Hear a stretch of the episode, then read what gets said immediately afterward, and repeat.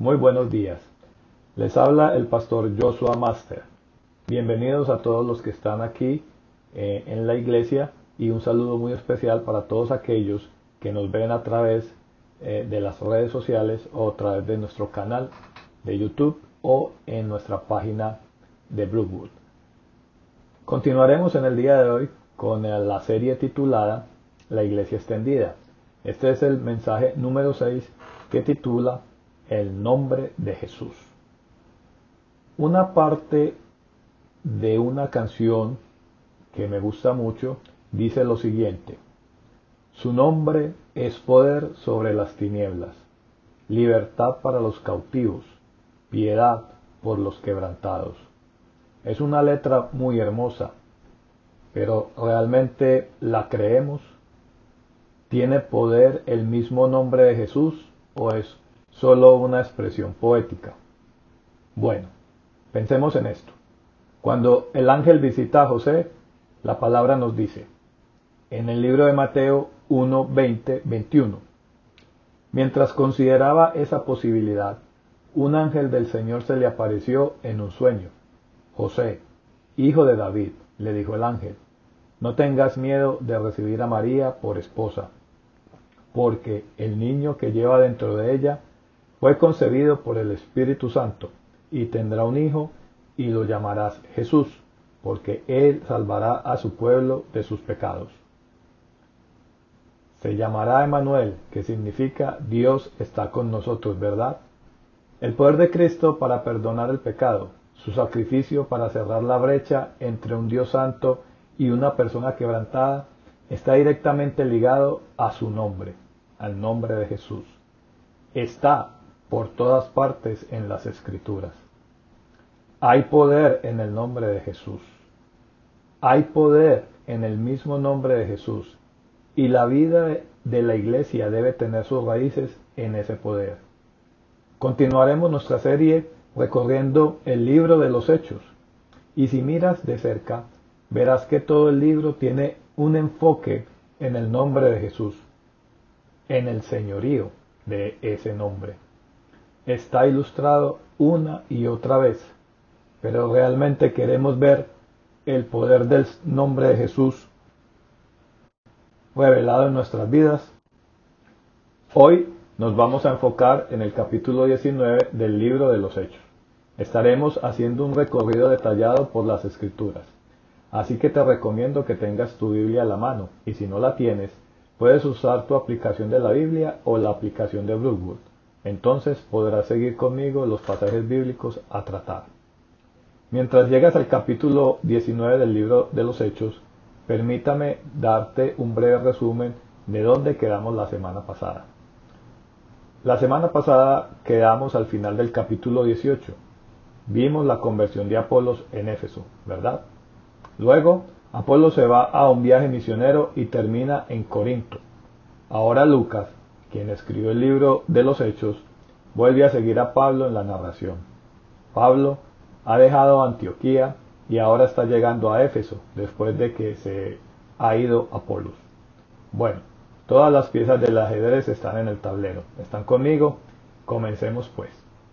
El libro de los Hechos en el capítulo 19, el versículo 1 dice, Mientras Apolo estaba en Corinto, Pablo viajó por las regiones del interior hasta que llegó a Éfeso, en la costa, donde encontró a varios creyentes. Y este encuentro con estos hombres nos revelará eh, cosas muy importantes. Primero, el poder del nombre de Cristo es revelado a través del Espíritu Santo. De hecho, el Espíritu Santo es enviado en el nombre de Jesús para revelar el poder de Jesús.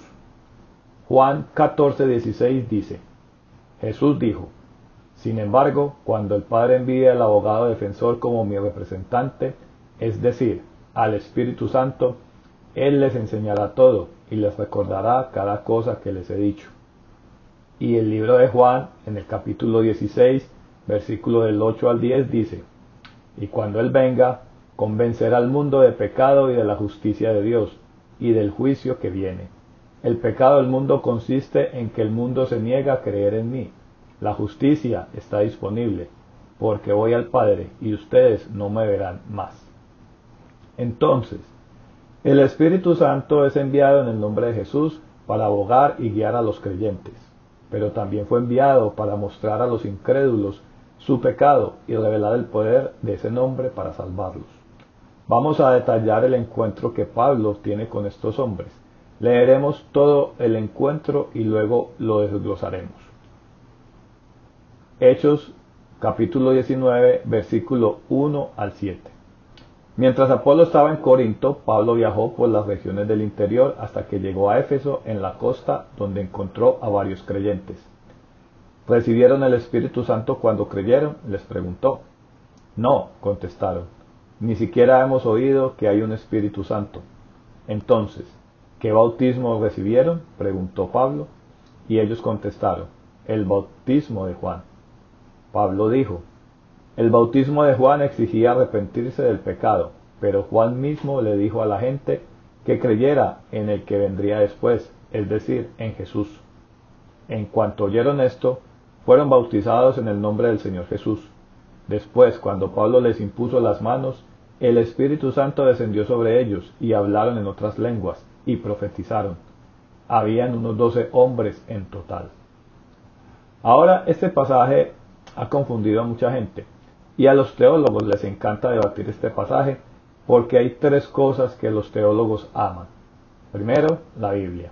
Segundo, tomar café.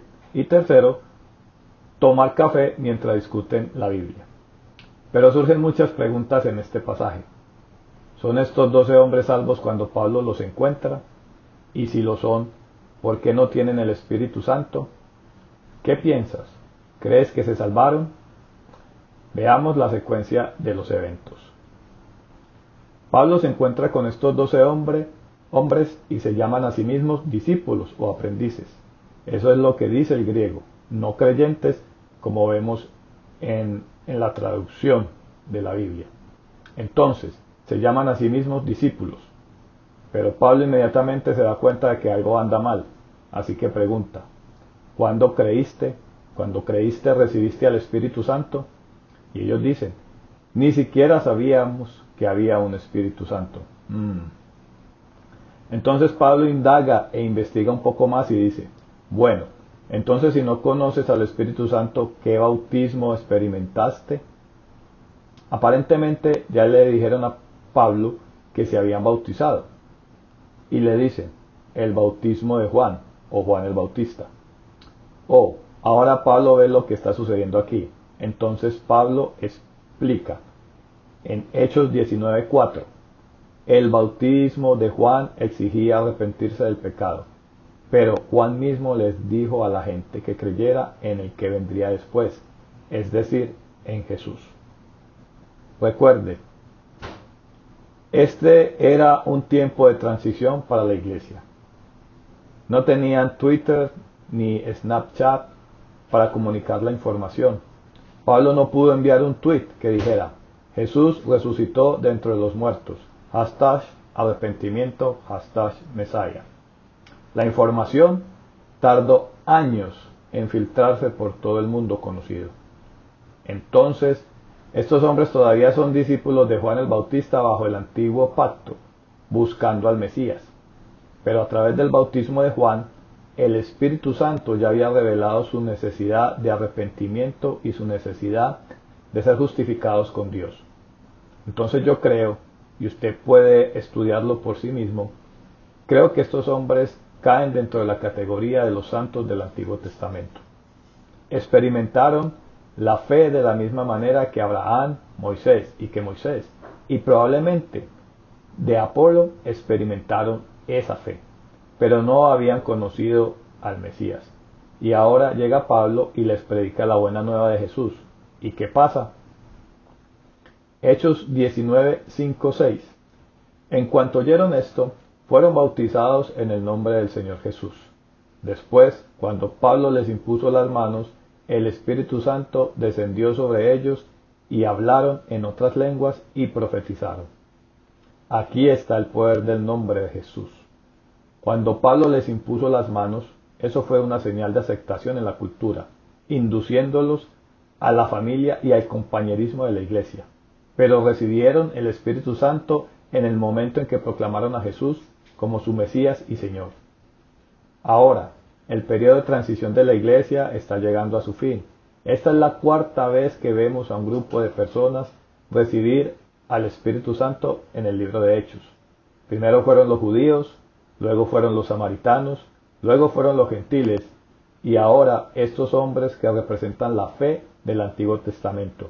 Y nunca más vemos una brecha entre la fe y la morada del Espíritu Santo. Suceden simultáneamente ahora.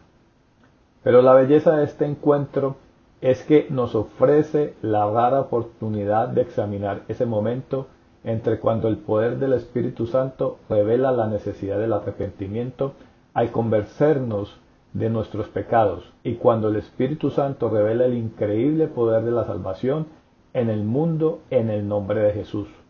No puedes tener uno sin el otro. Si tienes a Jesús, tienes que tener al Espíritu Santo. Y si tienes al Espíritu Santo, tienes que tener a Jesús. Entonces, el poder del nombre de Jesús se revela a través del Espíritu Santo, que conduce a la salvación. Pero el poder del nombre de Cristo es también resistido por el mundo.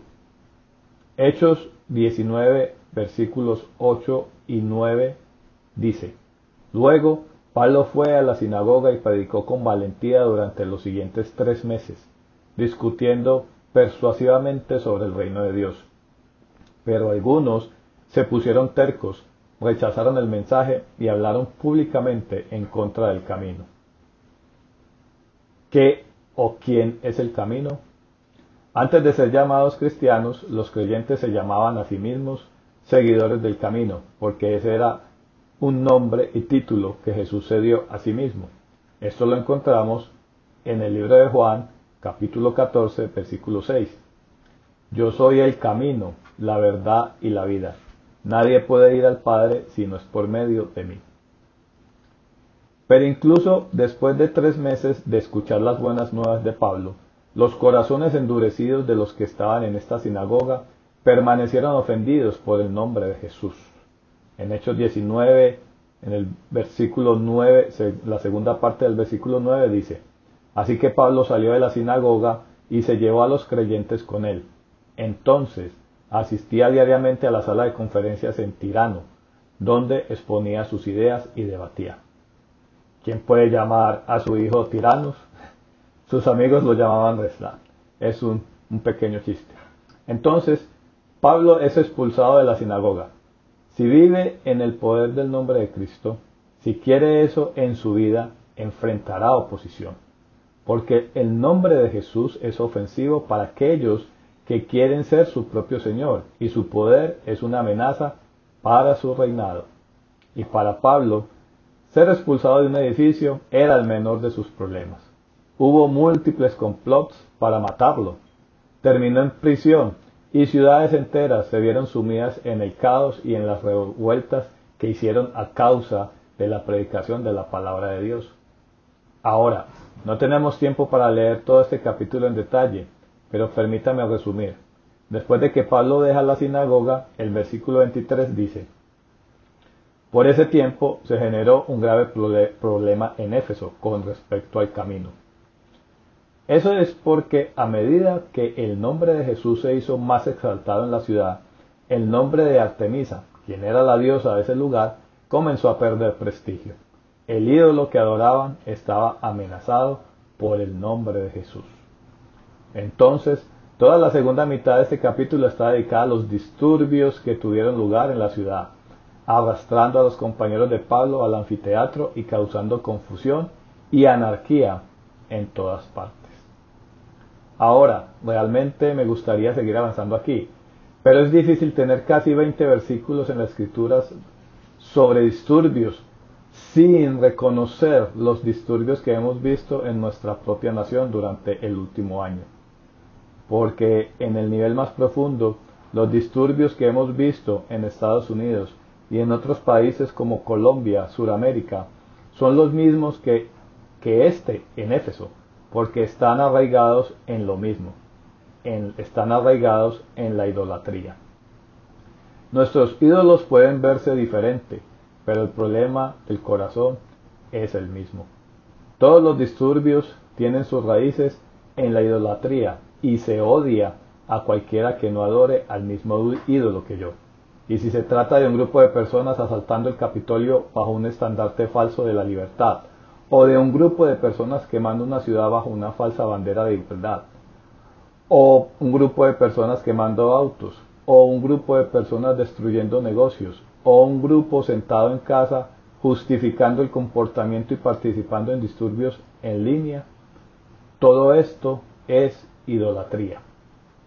Independientemente del lado político en el que caigas, algunos de nosotros en la iglesia tenemos que empezar a preguntarnos si hemos estado adorando a un ídolo en lugar del poder del nombre de Cristo, quien es lo único que puede traer paz, justicia, esperanza y compasión para de regreso a esta nación y al mundo.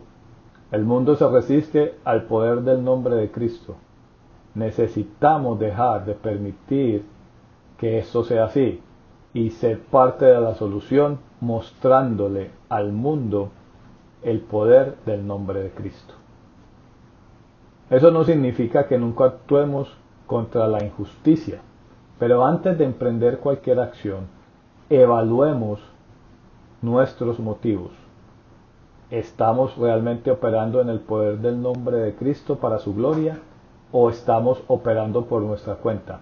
Hazte esta pregunta antes de elegir participar en una de estas revueltas o en alguna de estas situaciones. ¿Estoy resistiendo el poder del nombre de Cristo o estoy confiando en Él? Porque si tenemos más oposición en nuestras vidas sobre nuestra política que debido a nuestra fe, tenemos que evaluar si realmente estamos viviendo en el poder de su nombre. Y aquí está el porqué. El poder del nombre de Cristo es recibido en fe. A través de la fe, Pablo recibió el poder de hacer cosas asombrosas en el nombre de Jesús. El libro de Hechos capítulo 19, 11, 12 dice, Dios le dio a Pablo el poder para realizar milagros excepcionales. Cuando ponían sobre los enfermos pañuelos o delantales que apenas habían tocado la piel de Pablo, quedaban sanos de sus enfermedades y los espíritus malignos salían de ellos. Ahora, los apóstoles recibieron estos poderes extraordinarios porque estaban enseñando las buenas nuevas de Jesucristo usando solo el Antiguo Testamento. Todo está en el Antiguo Testamento, pero los milagros verificaron lo que los apóstoles decían sobre el Mesías en las escrituras judías hasta que se pudo escribir el Nuevo Testamento. Y aunque no tenemos apóstoles hoy, y puede parecer diferente, el poder del nombre de Cristo todavía se recibe solo a través de la fe. Y el siguiente versículo, un par de chicos están a punto de aprender eso de la manera más difícil. Miremos qué es lo que pasa en el versículo 13. Un grupo de judíos viajaba de ciudad en ciudad expulsando espíritus malignos.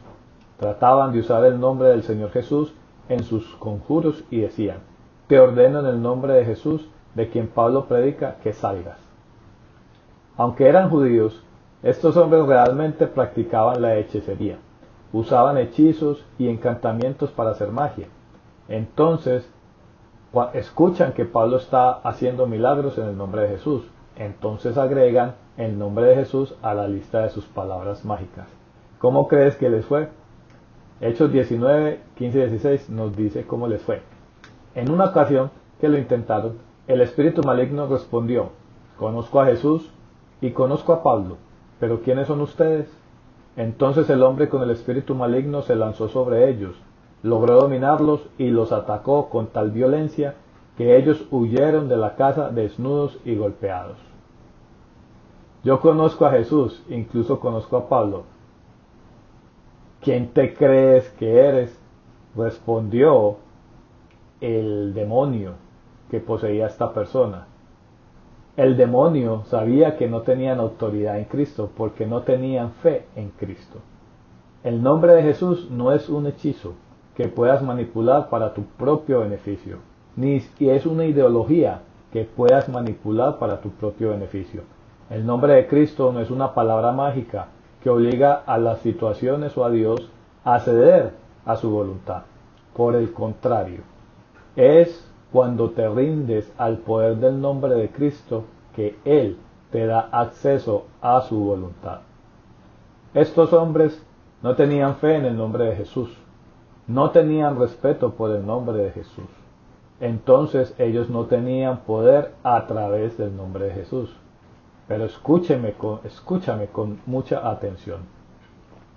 Algunos de ustedes han estado orando por un milagro y no ha sucedido. Por favor, escúchame. Eso no significa que seas como estos hombres. A veces, el poder del nombre de Jesús se revela en la resistencia y la fuerza para atravesar una prueba. Y aunque no lo parezca, eso podría ser un milagro mayor, porque Dios puede transformarte a ti y a tu familia a través de las dificultades. En este momento, Pablo está sanando a personas en el nombre de Cristo, pero muy pronto será encadenado a una pared en el nombre de Cristo. No porque perdió la fe, sino porque Dios quiso fortalecerla y construir un legado mayor en su vida. Probablemente el versículo más mal usado del Nuevo Testamento es Filipenses 4:13. Puedo hacer todas las cosas a través de Cristo quien me fortalece. Pero no es una frase de motivación para lograr las metas de tu vida. Miremos el contexto del versículo que, Pablo escribió mientras estaba en prisión. Filipenses capítulo 4 versículos 12 y 13. Sé vivir con casi nada o con todo lo necesario. He aprendido el secreto de vivir en cualquier situación sea con el estómago lleno o vacío, con mucho o con poco. Pues todo lo puedo hacer por medio de Cristo, quien me da las fuerzas. Ese versículo no se trata de conseguir lo que quieres, se trata de tener la paz de Cristo cuando no la tienes. Ese es el poder del nombre de Cristo, paz y esperanza en todas las circunstancias. Escucha, los milagros físicos no son la mayor manifestación del poder de Dios. Jesús se alejó de hacer milagros varias veces, porque el mayor milagro es lo que Dios hace en la vida de alguien. Déjame mostrarte algo rápidamente. En el libro de Hechos capítulo 20 versículo 7. Esta es una de mis escenas favoritas del Nuevo Testamento y es un poco divertida. El primer día de la semana nos reunimos con los creyentes locales para participar de la Cena del Señor. Pablo les estaba predicando y como iba a viajar al día siguiente, siguió hablando hasta la medianoche. No te confundas. En realidad lo que este pasaje indica es que hubo mucha discusión, porque Pablo estaba predicando y respondiendo a las preguntas de los que estaban allí. Explicó el Evangelio hasta la medianoche porque quería asegurarse de que entendieran qué era la fe antes del marcharse. Continuamos en el versículo 9 y 10. Como Pablo hablaba y hablaba a un joven llamado Eutico, que estaba sentado en el borde de una ventana, le dio mucho sueño. Finalmente se quedó profundamente dormido y se cayó desde el tercer piso y murió. Pablo bajó, se inclinó sobre él y lo tomó en sus brazos. No se preocupen, les dijo, está vivo. Digo esto con mucho respeto, algunos de ustedes se quejan cuando Perry, el pastor Perry, o el pastor JC, o el pastor David, nos pasamos 10 minutos del tiempo normalmente establecido para el mensaje. Quiero que piensen en este pasaje la próxima vez que esto suceda. Y esto puede que suceda hoy. Pablo habla durante tanto tiempo que esta persona se duerme y cae de una ventana del tercer piso y muere. ¿Cómo podemos estar seguros de que esta persona realmente murió? Porque este libro de los hechos fue escrito por Lucas, que no solo era un testigo, sino también médico.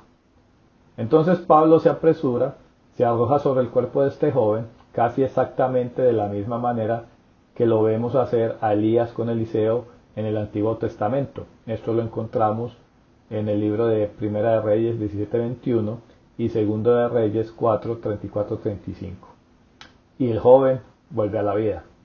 Pablo se acostó encima de él y el joven que estaba muerto volvió a la vida. Pero luego, ¿qué pasa? Todos dicen, qué maravilloso, finalmente hemos visto un milagro y nos vamos a casa. No, esto no fue lo que pasó. Continuemos en el versículo 11. Entonces todos regresaron al cuarto de arriba, participaron de la cena del Señor y comieron juntos. Pablo siguió hablándoles hasta el amanecer y luego se fue. ¡Qué maravilla! Pablo vuelve a predicar y lo hace hasta la mañana. Eso es genial. Ahora podríamos hacer un mensaje completo con solo estos pocos versículos, pero esto es lo que quiero que noten hoy. El milagro no fue el objetivo. De hecho, aunque Pablo responde con compasión, el milagro físico aquí es realmente una nota al margen de lo que Dios realmente está haciendo esa noche. Revelar la verdad de su palabra y cambiar vidas. Aunque Pablo tuvo que irse en una caminata de 20 millas a la mañana siguiente, se quedó despierto toda la noche enseñando porque el poder del nombre de Cristo estaba cambiando vidas. El milagro físico solo sucedió para permitir que continuara el trabajo real. Cuando pensamos en el poder del nombre de Jesús, con demasiada frecuencia lo limitamos a los milagros físicos y perdemos el milagro eterno que Él quiere hacer en nuestras vidas. No busque simplemente el poder del nombre de Jesús para poner fin a la prueba. Busque el poder del nombre de Jesús. Él esté contigo en el que Él esté contigo en el día del juicio. Voy a repetir esto nuevamente. No busque simplemente el poder del nombre de Jesús para poner fin a la prueba. Busque el poder del nombre de Jesús para que Él esté contigo en el día del juicio. Ahora volvamos a los hombres que intentaron usar el nombre de Cristo sin fe en ese exorcismo fallido. Cuando la gente de Éfeso vio la diferencia entre los hombres que fueron golpeados por un demonio sin fe y la fe de Pablo para realizar milagros en el poder del nombre de Jesús, conocieron la verdad y esta verdad comenzó a transformar su comodidad. El poder del nombre de Cristo es reverenciado cuando es revelado. Continuemos en el libro de Hechos en el, en el capítulo 19, versículo 17 al 19. Esa historia corrió velozmente por todo Éfeso, entre judíos y griegos por igual. Un temor solemne descendió sobre la ciudad, y el nombre del Señor Jesús fue honrado en gran manera. Muchos de los que llegaron a ser creyentes confesaron sus prácticas pecaminosas. Varios de ellos, que practicaban la hechicería, trajeron sus libros de conjuros y los quemaron en una hoguera pública. El valor total de los libros fue de cincuenta mil monedas de plata. Solo por conocimiento y para que estemos en contexto, para ganar cincuenta mil piezas de plata, un trabajador promedio en Éfeso tendría que trabajar durante 160 años, seis días a la semana, asumiendo que no comprara nada ni pagara impuestos. O sea, sin comer, sin pagar arriendo y sin pagar impuestos. Bastante difícil y una suma muy, muy, muy alta. Continuemos con el versículo 20. Y el mensaje acerca del Señor se extendió por muchas partes y tuvo un poderoso efecto. El nombre de Cristo estaba transformando a Éfeso y nuestras comodidades serán transformadas cuando permitamos que el poder del nombre de Cristo sea revelado por el Espíritu en nuestras propias vidas. Recuerde, comenzamos esta mañana diciendo que el poder del nombre de Cristo se revela a través del Espíritu Santo. Y cuando esto sucede, su nombre es exaltado, honrado y reverenciado. Y esa referencia se extiende a través de familias, de comunidades y luego de naciones. Esa es la respuesta. Solo podemos ver un destello de eso en este momento. Un día se revelará plenamente la gloria del nombre de Cristo. Y ese día, cuando realmente lo veamos, caeremos de rodillas y confesaremos que Jesucristo es nuestro Señor y Salvador. Por el sacrificio de Cristo en la cruz. El libro de Filipenses capítulo 2 versículos 9 al 11 dice, Por lo tanto, Dios lo elevó al lugar de máximo honor y le dio el nombre que está por encima de todos los demás nombres, para que ante el nombre de Jesús se doble toda rodilla en el cielo y en la tierra y debajo de la tierra, y toda lengua declare que Jesucristo es el Señor para la gloria de Dios Padre. En este momento tenemos la opción de honrar su nombre, pero un día, cuando el Espíritu revele plenamente su gloria, no podremos escondernos de la luz, no podremos escondernos de Jesucristo. Toda rodilla se doblará y toda lengua confesará, pero para algunos será demasiado tarde. Y Pablo sabía que ese día llegaría. Entonces no estaba desesperado por los milagros físicos. Él estaba desesperado porque su vida reflejara a Jesús. Estaba desesperado por compartir la esperanza de Cristo con los perdidos y heridos. Estaba desesperado por clamar y proclamar el nombre que tiene el poder que tenía el poder de salvarlo de una vida de orgullo, asesinato y egoísmo. Y una vida cambiada como esa es el verdadero poder del nombre de Jesús. ¿Estás tú desesperado por compartir lo que Cristo ha puesto en tu corazón con aquellos que no lo tienen? Oremos. Padre, te damos las gracias, oh Señor, por esta linda palabra, por este lindo mensaje que has traído hoy. Que este mensaje llegue a nuestros corazones y a nuestra mente, que pueda transformar nuestras vidas y que podamos, oh Señor, conocer el poder del nombre de Jesús, conocer el poder del Espíritu Santo para usarlo en tu reino, en todas las situaciones de nuestra vida. En el nombre de Jesús. Amén.